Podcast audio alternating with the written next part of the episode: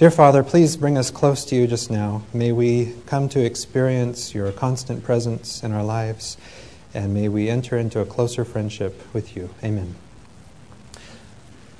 Now, the books of Paul are not arranged chronologically, so it's not like he first wrote Romans and, and on down. They're actually, uh, it's interesting, they're arranged by the length. So Romans is the longest book, and then 1 Corinthians, 2 Corinthians, Galatians, Ephesians, they get shorter and shorter, and then all the way down to Philemon, which is just a single um, page.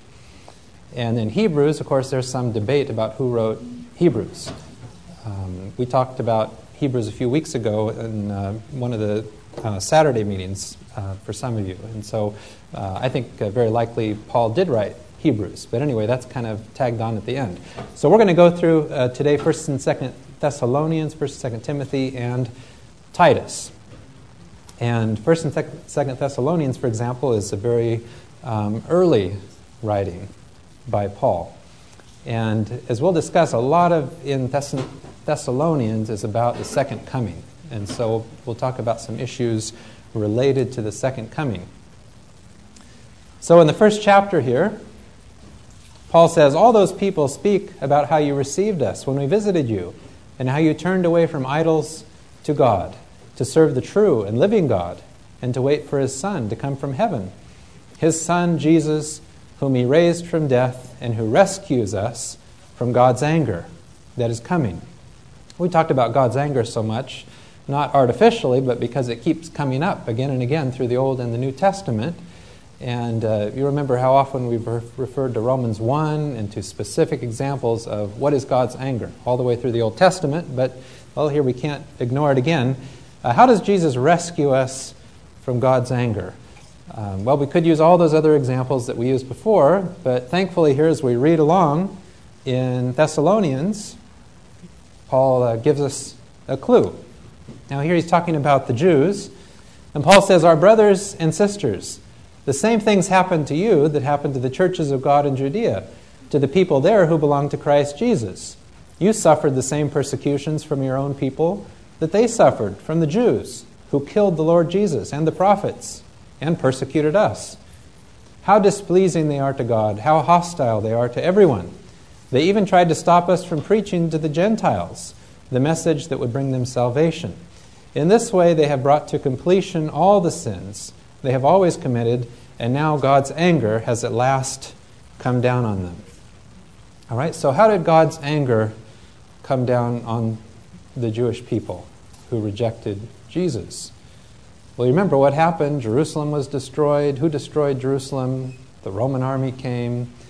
And uh, so, again, an example, an example. When we look at what actually happened historically, God's anger, defined so clearly in Romans, is uh, God's people rejecting again and again and again and again, and God not arbitrarily deciding, okay, now I'm going to cut you off, but rather when they just won't listen, and God is left with a choice of either overriding their free will, pulling strings, and He doesn't do that.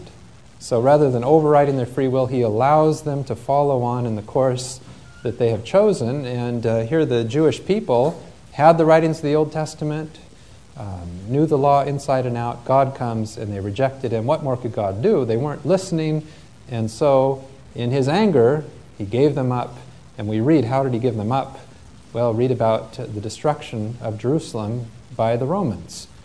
Okay, because they would, would not accept God. So, again, another example here of God's anger in action. Okay, now reading on, we'll get to several different descriptions here about the second coming, in all here in Thessalonians.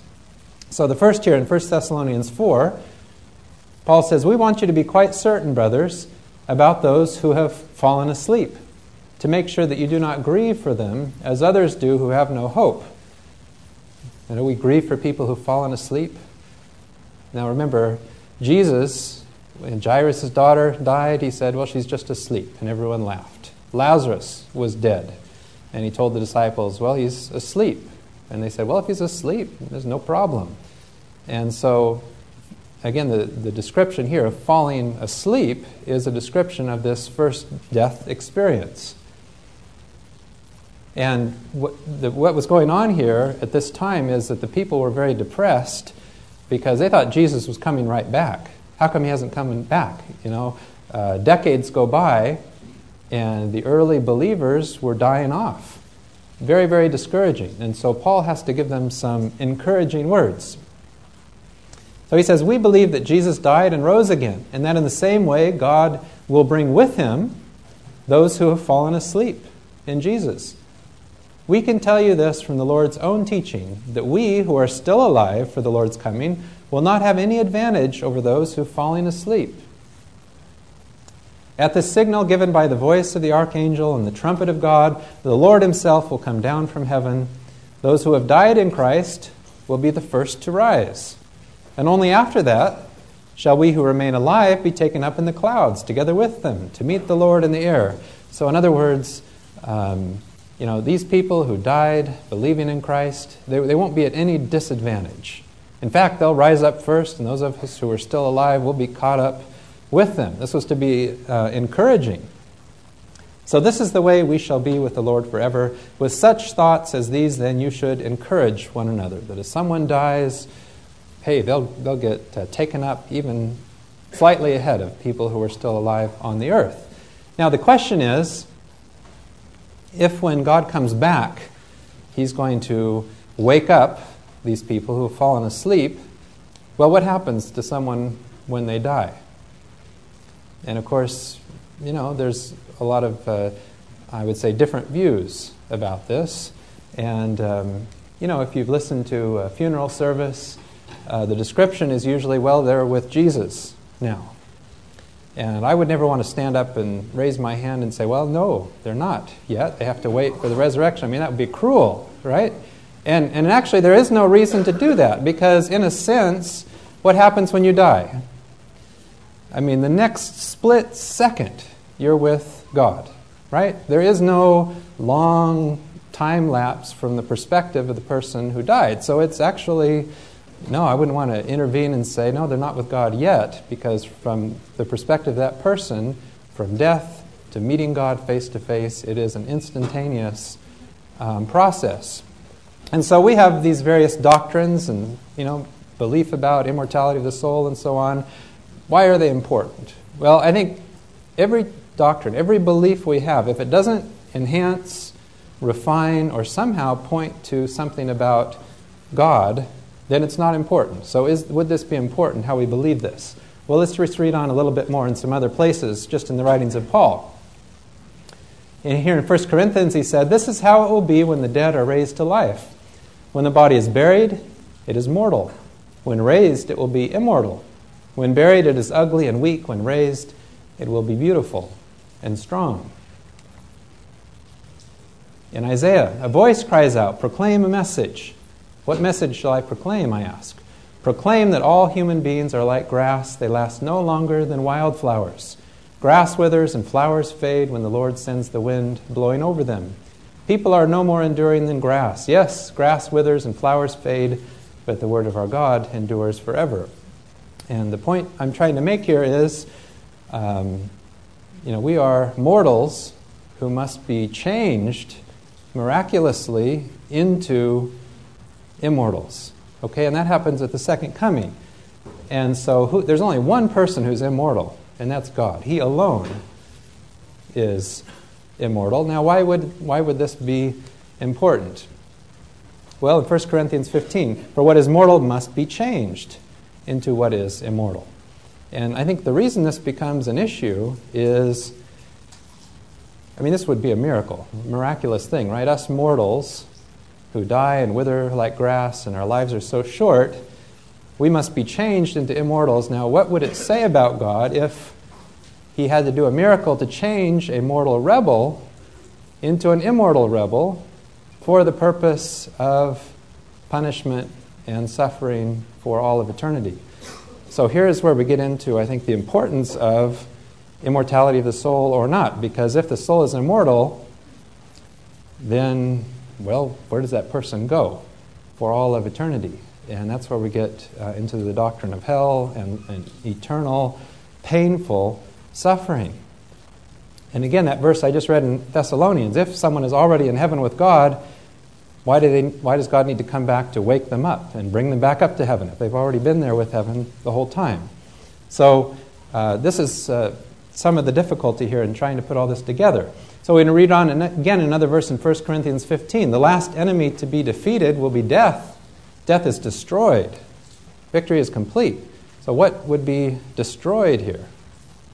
I mean, if we die and we either go right to heaven or right to some other place of punishment, uh, what death is Paul talking about here that is finally defeated? That's not much of a. Is the sleep death defeated? Would not all death and dying be defeated? And in Revelation, we read of the great bliss when sin is eradicated.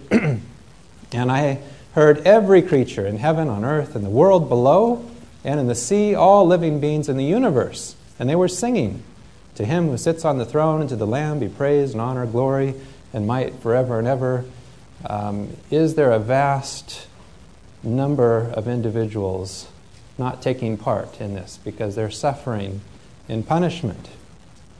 It becomes a very important issue, I think, as it relates to the character of God, how we feel that this whole thing works out. Again, coming back to Second Thessalonians. It is also right for God to give all of us relief from our suffering. He will do this when the Lord Jesus is revealed coming from heaven with his mighty angels in a blazing fire. He will take revenge on those who refuse to acknowledge God and on those who refuse to respond to the good news about our Lord Jesus. I like that. What does it all come down to? Do we respond to the good news about our Lord Jesus? They will pay the penalty. Okay, what's the penalty? By being destroyed forever. How are they destroyed forever? By being separated from the Lord's presence and from his glorious power.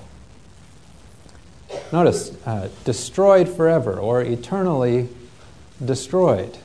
And we've spent a lot of time talking about how this whole process may work out. We've talked about the revenge, and so uh, we won't go back and, and try to rework through all of that. The point I'm trying to make now is that there does seem to be an end to all of this.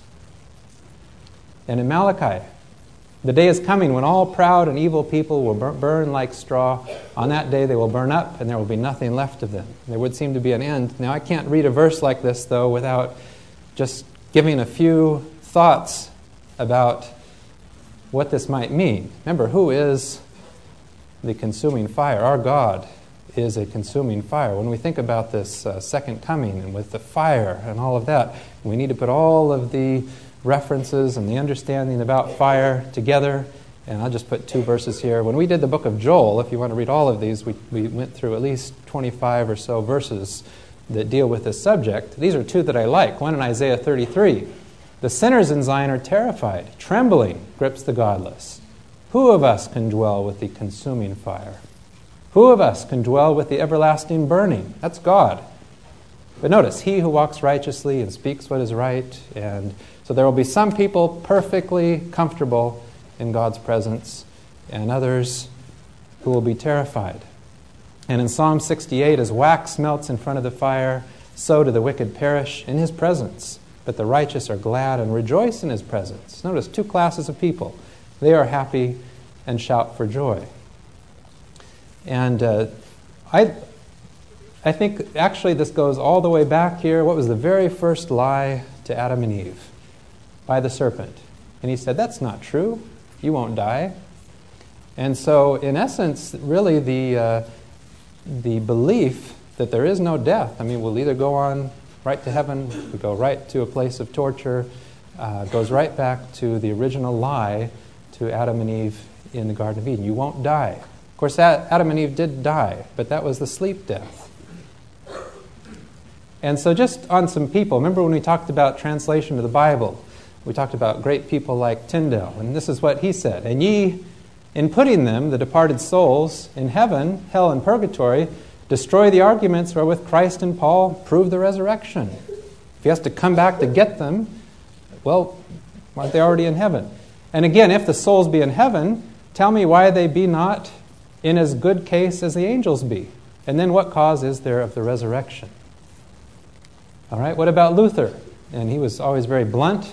But he said that the soul is immortal and all these endless monstrosities of the Roman dunghill of decretals. So is uh, quite strong about it. And then he went on to describe it this way Thus, after death, the soul goes to its bedchamber and to its peace. And while it is sleeping, it does not realize its sleep. And God preserves indeed the awakening soul. So when Paul said, I don't know, I'd almost rather die just so that I can go to be with the Lord. Well, yeah, when you die, boom, you're with God. You know, the thousand years or whatever it is, uh, there's no time issue there. God is able to awake Elijah, Moses, and others and so control them so that they will live. But how can that be? That we do not know. We satisfy ourselves with the example of bodily sleep. That's the example of death and with what God says. It is a sleep, a rest, and a peace. He who sleeps naturally knows nothing of that which happens in his neighbor's house, and nevertheless, he still is living, even though, contrary to the nature of life, he is unconscious in his sleep. Exactly the same will happen also in that life, but in another and in a better way. And so I think, you know, we can comfort patients who are dying with the thought that. Um, you know what? At that exact moment of death, you'll be face to face with God, and that's a wonderful thing. Well, so that was Luther. And then, of course, I have to put in here for those of you who are um, Seventh day Adventists, another quote here about uh, this whole process. And Ellen White described that it was beyond the power of human mind to estimate the evil which has been wrought by the heresy of eternal torment. The religion of the Bible, full of love and goodness and abounding in compassion, is darkened by superstition and clothed with terror. When we consider in what false colors Satan has painted the character of God, can we wonder that our merciful Creator is feared, dreaded, and even hated? The appalling views of God which have been spread over the world from the teachings of the pulpit have made thousands, yes, millions of skeptics and infidels. The theory of eternal torment is one of the false doctrines and so on. And I, I, think there have been a number of atheists who have just said, boy, if God is going to torture people for an eternity for eating fruit in the tree that they shouldn't have eaten, that I just reject it all and uh, you know, become atheists. So often atheists just need to be enlightened about the reality of uh, the good news. They're rejecting something that actually is quite uh, um, deplorable to believe that God would do that. Well, anyway, those are some issues about the immortality of the soul. Now, what about us and the second coming? Will we know when it will happen? Well, Paul would say later in Thessalonians, There's no need to write to you, brothers and sisters, about the times and occasions when these things will happen, for you yourselves know very well that the day of the Lord will come as a thief, comes at night. When people say everything is quiet and safe, then suddenly destruction will hit them. It will come as suddenly as the pains that come upon a woman in labor, and people will not escape. So we won't have a clue. It'll be like a thief in the night. Well, don't stop reading. But you, brothers and sisters, are not in the darkness, and the day should not take you by surprise like a thief. Should not. All of you are people who belong to the light, who belong to the day. We do not belong to the night or to the darkness. So then we should not be sleeping like the others. We should be awake and sober. So it will come like a thief in the night to some, uh, but to others it won't. And that doesn't mean we'll know the day or the hour, but by the events and the circumstances and the things that will be happening, um, the time of the end uh, will be evident and clear to some people.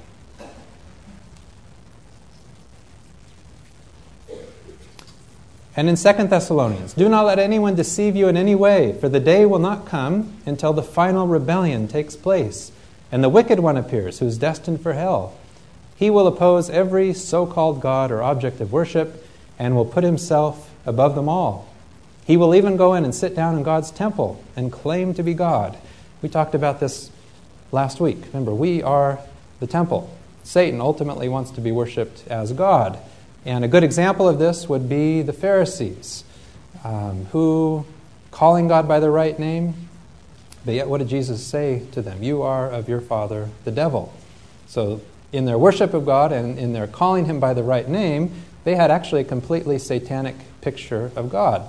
And Satan is delighted with that. He goes in, sits down, claims to be God, and loves to be worshiped as a harsh, vengeful dictator. Don't you remember I told you all this while I was with you. Yet there is something that keeps this from happening now, and you know what it is. At the proper time, then, the wicked one will appear. The mysterious wickedness is already at work. But what is going to happen will not happen until the one who holds it back is taken out of the way. And kind of reminds us of the, the four winds in Revelation being taken out of the way. And he goes on Then the wicked one will be revealed. But when the Lord Jesus comes, he will kill him with the breath of his mouth and destroy him with his dazzling presence. The wicked one will come with the power of Satan and perform all kinds of false miracles and wonders and use every kind of wicked deceit on those who will perish. Now, we would want, really want to know how could we avoid being tricked here?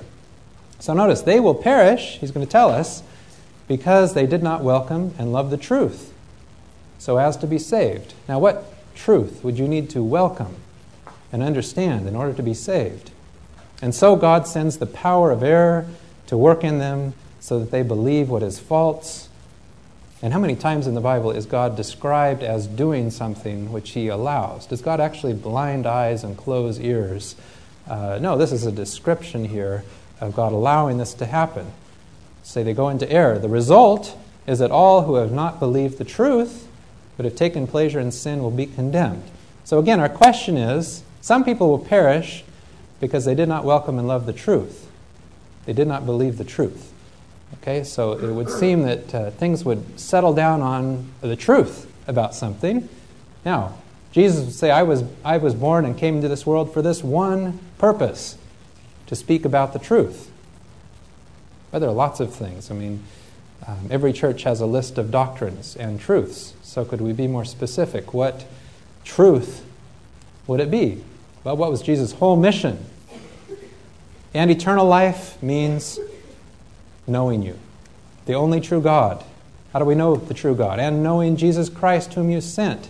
But he would even declare this to be the truth. I have shown your glory, your character on earth. I have finished the work. Many versions have the mission you gave me to do. Hey, a singular work, mission. What was it? I have made you known, made the Father known. As I like the Message Bible, I've revealed your character to those you gave me out of the world. His mission, his work, again and again, singular purpose was to reveal what God is like in character. That is ultimately the truth, the one truth that stands above all others that we have to be settled in on. And that's why I like when we go to Revelation, which describes the, the context of this battle between God and Satan, that it uses those same words. The dragon was furious with the woman, went off to fight against the rest of her descendants. Okay, what's the description of those people? All those who obey God's commandments. What is all law? Points down to love for God, love for neighbor, and are faithful to the truth revealed by Jesus. And what truth did Jesus reveal? He revealed kind of person God is. And then later, Revelation 19 I am a servant together with you and with other believers, all those who hold to the truth that Jesus revealed. He revealed a truth. God's true friends, believers, hold to that truth. Worship God, for the truth that Jesus revealed is what inspires the prophets. The good news, which is about God, has always been the source, ultimate source of inspiration for the prophets. And finally, in Revelation 20, I also saw the souls of those who had been executed because they had proclaimed the truth that Jesus revealed and the Word of God. So it all does come down to that. Now, a couple things from uh, Timothy. This is kind of an interesting book. And he starts out, Paul does, by describing the purpose of this order. What would you say is the purpose of Christianity? The purpose of this order is to arouse the love that comes from a pure heart, a clear conscience, and a genuine faith. Okay, what is it that stimulates love? Well, it is love, ultimately. And God is love personified. And so love can only be stimulated when we come face to face with the reality of who God is. So the purpose is that we respond to that and it stimulates love. Now, I'll read this in the Net uh, Bible and include this, the next verse there. And it's described this way But the aim of our instruction is love that comes from a pure heart, a good conscience, and a sincere faith. Some have strayed from these and have turned away to empty discussion. Okay, what would we classify as empty discussion? In Timothy, Paul describes empty discussion as making lists of ancestors, getting, you know, quabbling about uh, the law and specific details. And in Titus, he would say, but avoid stupid arguments, long list of ancestors, quarrels, and fights about the law. Now, I think we could go a little further, perhaps, now not to call it empty discussion, but I would say any um, religious meetings or organizations where, as a, as a pattern, week after week after week, the discussion centers on just about anything other than a discussion about God, what God is like, well, I mean, that has to, it has to be the core of what we talk about and what we think about. Um, there are some, some groups I know that uh, boy spend a lot of time about the age of the earth or the creation account. Was it real, literal, or not? Uh, vegetarianism. Uh, I mean, I know some people that think about that, talk about that much, much more than anything else. It's not empty discussion, but let's put everything in the right uh, context here. We should be spending and thinking and wanting to talk more than anything about God, what kind of a person is God, all the way revealed through the Bible. Everything else then kind of falls under that um, umbrella. Now, I, I don't know if I should tell this story, but I guess I will. That uh, last summer, um, I was asked to give a, a series of talks um, at a meeting. This particular evening, the subject was, Why did Jesus have to die? And so, you know, I was really getting into it and went about an hour, and it was a lot of fun. And afterwards, I saw a couple coming down toward me, and the man was very emotional and described um, how they almost didn't make it to the meeting. And it was miraculous that they made it to the meeting. And he described all the circumstances of how they made it to the meeting. And, you know, I'm assuming, but they were really moved by what, what I had to say. And so I'm waiting for, you know, whatever to open up here. And um, the explanation he gave is that another woman had seen the length of his wife's dress and had commented that it was just at the perfect length for modesty and that uh, he was so pleased, they were both so pleased that they had been able to witness to this other woman who had come to the meeting. And then she came down, and for about 10 minutes, um, I listened to a discussion about the proper length of a woman's dress.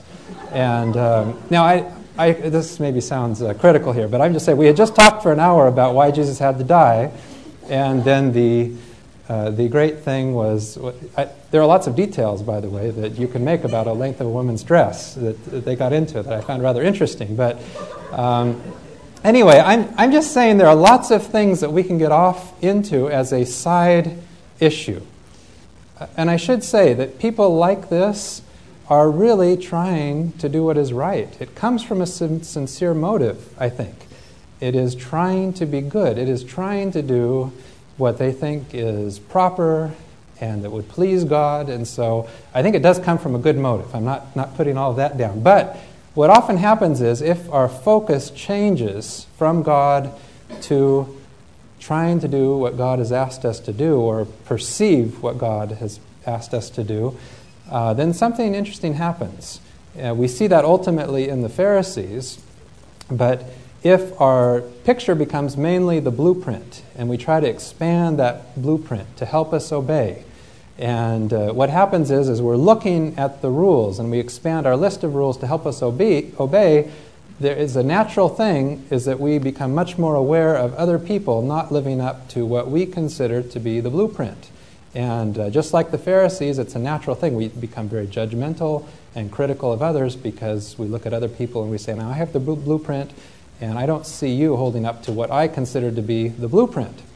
And I have to say, as a little thing with this, you know, my daughter who went to that uh, meeting uh, the whole week, sat there, listened, um, you know, which a 14 year old girl listening to a whole week of talks like that, I was very happy that she came, but she was not dressed, I think, quite as they thought that uh, someone should dress. I mean, it was 100 degrees, it was hot, you know. It's okay to wear a short sleeve shirt, I think, for a meeting like that. But um, anyway, so that kind of thing can really turn us into judgmental people if we're not careful. Reading on in Timothy. that we may live a quiet and peaceful life with all reverence towards God and with proper conduct. This is good, and it pleases God our Savior, who wants everyone to be saved. I like that. God wants everyone to be saved and to come to know the truth. Okay, how, do we, how are we saved? Well, we, first we know the truth about God. Do we respond to that? For there is one God, and there is one who brings God and human beings together, the man, Christ Jesus who gave himself to redeem everyone. And I love this translation here because uh, many of yours, if you look here in 1 Timothy 2, it is there's one God and there is one intercessor, mediator, but this is really the description of an intercessor. Um, an intercessor is one who brings the two together. That is the biblical definition of an intercessor. It's not one who shields us from someone's wrath, it is one who brings us and God together. Okay, God, God so loved the world that he sent his son. It wasn't uh, as an appeasement kind of thing. So the intercessor function is to bring us to God. God never had to be reconciled to us, we had to be reconciled to God. And uh, bringing us together is the role of the intercessor. That was the proof at the right time that God wants everyone to be saved. And that is why I was sent in as an apostle and teacher of the Gentiles, to proclaim the message of faith and truth I'm not lying, I'm telling the truth. Now, in Timothy, Paul goes on to describe church leaders, who should be an elder, and so on. And uh, there are a couple interesting little tidbits here. Um, in 1 Timothy 5, do not drink water only, but take a little wine to help your digestion, since you are ill so often. Referring to Timothy. Well, would you mind if that helped his digestion just a little bit? And then in the description of a church leader, he says, This is a true saying. If a man is eager to be a church leader, he desires an excellent work. A ch- church leader must be, and he goes through a long list of things. And then he says here, church helpers must also have a good character and be sincere, and they must not drink too much wine or be greedy for money. Now, would Paul say he must not drink too much grape juice? Or, well, he must not drink too much wine or be greedy for money. And I don't know why I pick out some of these kinds of things here. I'm certainly not advocating alcohol, all right? But uh, I mean, I see a patient every month who has damaged their cerebellum or their peripheral nerves from alcohol abuse. It's a very, very, very sad thing. And I guess uh, the reason this just struck a chord with me is last week I was reading a Bible story with, uh, with my boys and uh, there's a description of Jesus coming back in the clouds, you know, the typical clouds and trumpets and everything. And there below is a picture of those people who will not uh, go up uh, to heaven with Jesus. And all the women have necklaces and earrings, and because, uh, of course, they're not going to heaven. And, uh, and there's a man there who is uh, smoking a pipe, and in amazement, his mouth opens up and the pipe is falling out, you know, because, of course, Anyone who's smoked, well, they're out. And, um, and I'm just saying that we often tend to have a fairly uh, uh, rigid understanding of external things, and if anyone doesn't match what we consider to be our blueprint, then uh, we, we really put the label on those people. Now, let's just say here, okay, so Paul is talking about in Timothy who can be a church leader? Let's just say you're on a committee in your church, and a group of you, 10 or 15 or whatever, are trying to decide okay, we're going to nominate someone to be a church leader. Now let's go through the Bible and let's see who you would nominate here. Let's start with Noah, uh, the only righteous man of his time, according to God. The only righteous man, he said several times, the last good man. God plucked the last good man out of his time. Okay, we'd be delighted. I mean, to have Noah as a church leader, that'd be great, right? Well, maybe a hand goes up in the back of the room. Now, just one minute. Now, you remember the story about Noah, how he got drunk and Ham walked in on him. You know, I think just to be clear, let's not have someone who ha- may have those kinds of issues as a church leader. All right, well, let's move on here. Abraham, I mean, the example of faith, right? Anyone object to Abraham being a church leader? Well, maybe a hand goes up. Are we going to allow a polygamist to be a church leader uh, in our church? Well, that is a good point. Um, and we think about how patient God has been in dealing with people who have um, very patient I mean, is God for polygamy? No. But he chose not to abolish these kinds of things at that time. So maybe there are concerns about Abraham. Well, okay, let's move on. David, a man after God's own heart. Um, King David, wouldn't you want him to be head elder? Well, I think maybe a number of hands would go up and say, um, you know, okay, we need to even bring up Bathsheba, but then he had to murder her husband, and uh, we could list 15 other things about David uh, that would maybe be a concern. Okay, how about the, the wisest man that ever lived, Solomon? Uh, wouldn't you want him to be head elder? And look at the wonderful book of Proverbs, Song of Songs. And uh, I think a hand might go up. Um, you know, he did go after other gods that were involved in child sacrifice. And um, do we want our elder who has been involved in that at one point in his life? Um, hmm. Okay, Hosea. And someone said, you know, he married a prostitute. But then maybe an argument breaks out. But God told him to marry a prostitute. So, um, okay, let's get out of the Old Testament, perhaps. And let's go to Peter. And, um, you know, the foundation, the rock of the church, on this truth, I will build my church. And maybe someone would say, boy, a guy with a temper, maybe a little unstable to be a head elder. And uh, you remember how he denied Jesus and how, uh, you know, he whacked off the ear of Malchus. And um, even after the resurrection, remember, Paul had to confront him to his face and in public for his hypocrisy. We read about in Galatians. Okay, let's skip way, way ahead to Martin Luther. Boy, now here's a great hero of faith, right? Okay, anyone have a problem with Martin Luther? And then maybe someone would say, well, did you know that there was a phrase used for Martin Luther? King of hops, which was, he was quite fond of beer, apparently. Um, are we going to count Martin Luther out? Okay, let's skip way forward. C.S. Lewis. And someone maybe even brings in some evidence about C.S. Lewis. Look, I want to read some quotes to show you this man would be a great head elder.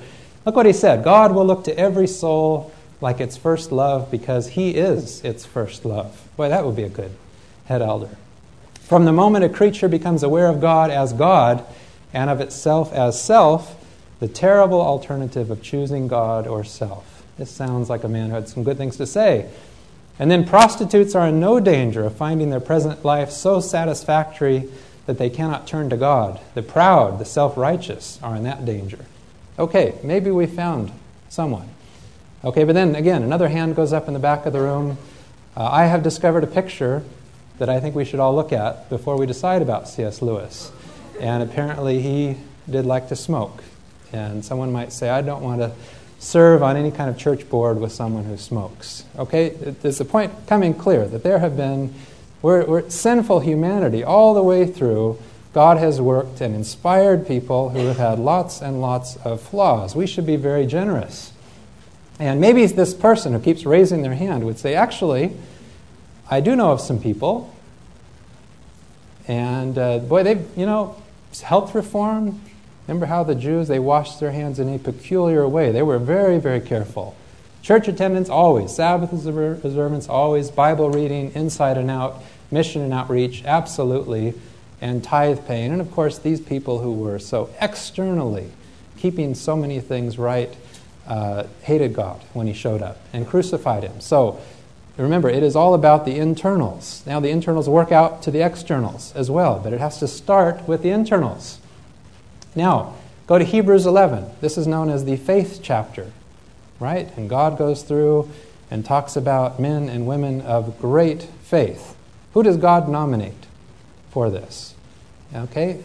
Well, lots of the people we just talked about. But notice as Paul is uh, inspired here to finish up his argument, he said, It was faith that kept the prostitute Rahab from being killed for those who disobeyed God. Now, just to avoid confusion, wouldn't we want to leave a prostitute out of the faith chapter? But no, she's in there, and that's good news she's in there, for she gave the Israelite spies a friendly welcome. Should I go on? And I'm glad he does, because he says, There isn't enough time for me to speak of Gideon, an example of faith. Remember, we talked about Gideon, how God himself came and he wanted a miracle, so he went and cooked a goat, and we imagine God waiting. How long does it take to cook a goat? And finally, Gideon brought it back. And God burned up the goat. There's some evidence. But remember, he wasn't sure, so he said, uh, Give me a wet fleece and a dry ground. Okay? So God gave him a wet fleece and a dry ground, and I'm just sure that Gideon thought, ah, oh, that was really dumb, because what does dew do? It's going to get sucked up into fleece, and the ground is going to be dry. And so he probably thought, you know, that could have just happened naturally. And so then he asked, give it the other way around a dry fleece and a wet ground. And of course, God did it both ways. Here's an, an example of great faith Gideon, who needed many, many miracles to convince him. And you read through Barak, Samson. What were Samson's dying words? Uh, Please help me destroy this temple so I can get even with the Philistines for putting out my eyes. But he's in the faith chapter. Jephthah, remember who made the foolish vow? And he ended up carrying through to kill his daughter over this foolish vow that he made. And then there's David and Samuel and the prophets. So the point is, God here would nominate, so to speak, many people that we might have problems with. And yet, uh, I think, aren't we glad that God is in charge of the judgment and not a committee of some of us trying to decide these things? How does God judge? I do not judge as people judge. They look at the outward appearance, but I look at the heart. That's in 1 Samuel. And in Galatians, God does not judge by outward appearances. And I like this one in Colossians. if, along with the Messiah, you died to the elemental spirits of the world, then why, as if you still belong to the world, are you letting yourselves be bothered by its rules? Don't touch this, don't eat that, don't handle the other. Such prohibitions are concerned with things meant to perish by being used, not by being avoided, and they are based on man made rules and teachings. They do indeed have the outward appearance of wisdom with their self imposed religious observances, false humility, and asceticism, but they have no value at all in restraining people from indulging their old nature. It all has to start inside, not working on the externals. Oh, and I thought of this one other illustration here. I mean, just imagine you're in heaven and maybe you're walking with your wife on the beach or something or wherever, and you find a whole bunch of diamonds. And um, boy, you're just amazed how beautiful these are. Maybe you string them all together. Maybe you make a, a necklace out of the diamonds. They're so incredible. Uh, what do you think God would say if he walked by and saw your wife uh, with these wonderful diamonds around on a necklace? Um, you know, what do you say? Boy, that's not allowed up here. And I didn't mean to leave these diamonds lying around anyway. Um,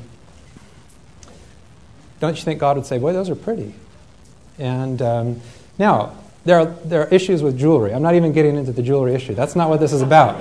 Okay? But what I'm saying is here, let's read about Lucifer before the fall. You were once an example of perfection. How wise and handsome you were. You lived in Eden the garden of God, and wore gems of every kind rubies and diamonds, topaz, beryl. I don't even have to pronounce all these different ones here. Emeralds and garnets. You had ornaments of gold. They were made for you on the day you were created. So the point is, God is uh, loves beautiful things, and uh, and this really uh, should not be an issue. Okay, and a last point on this in 2 Timothy. Remember that there will be difficult times in the last days. People will be selfish, greedy, boastful, and conceited they will be insulting, disobedient to their parents, ungrateful, and irreligious. This is a bad list here. They will be unkind, merciless, slanderers, violent, and fierce. They will hate the good. They will be treacherous, reckless, and swollen with pride. They will love pleasure rather than God. They will hold to the outward form of our religion, but reject its real power. What is the real power of our religion? Romans. It is the gospel. That is the power of our religion. But you see here how God has such a difficult thing on his hands. This describes a group of rebels, very, very rebellious people. So God is trying to reach the rebels, but at the same time, he's trying to reach the people who do not have the true power of religion, but are trying desperately to obey. And in trying to obey without knowing God, become hardened people. God is trying to reach both spectrums. What God wants is this. Rather, the real Jew, the real Christian, is the person who's a Jew on the inside, that is, whose heart has been circumcised. Well, just to conclude here, we have to put just a couple verses here from Titus uh, to finish off this book. And there are a couple of real uh, good points here in Titus. So we'll just bring up two passages. In Titus 2, for God has revealed his grace for the salvation of all people. Now, how would you interpret that verse? God has revealed his grace for the salvation of all people.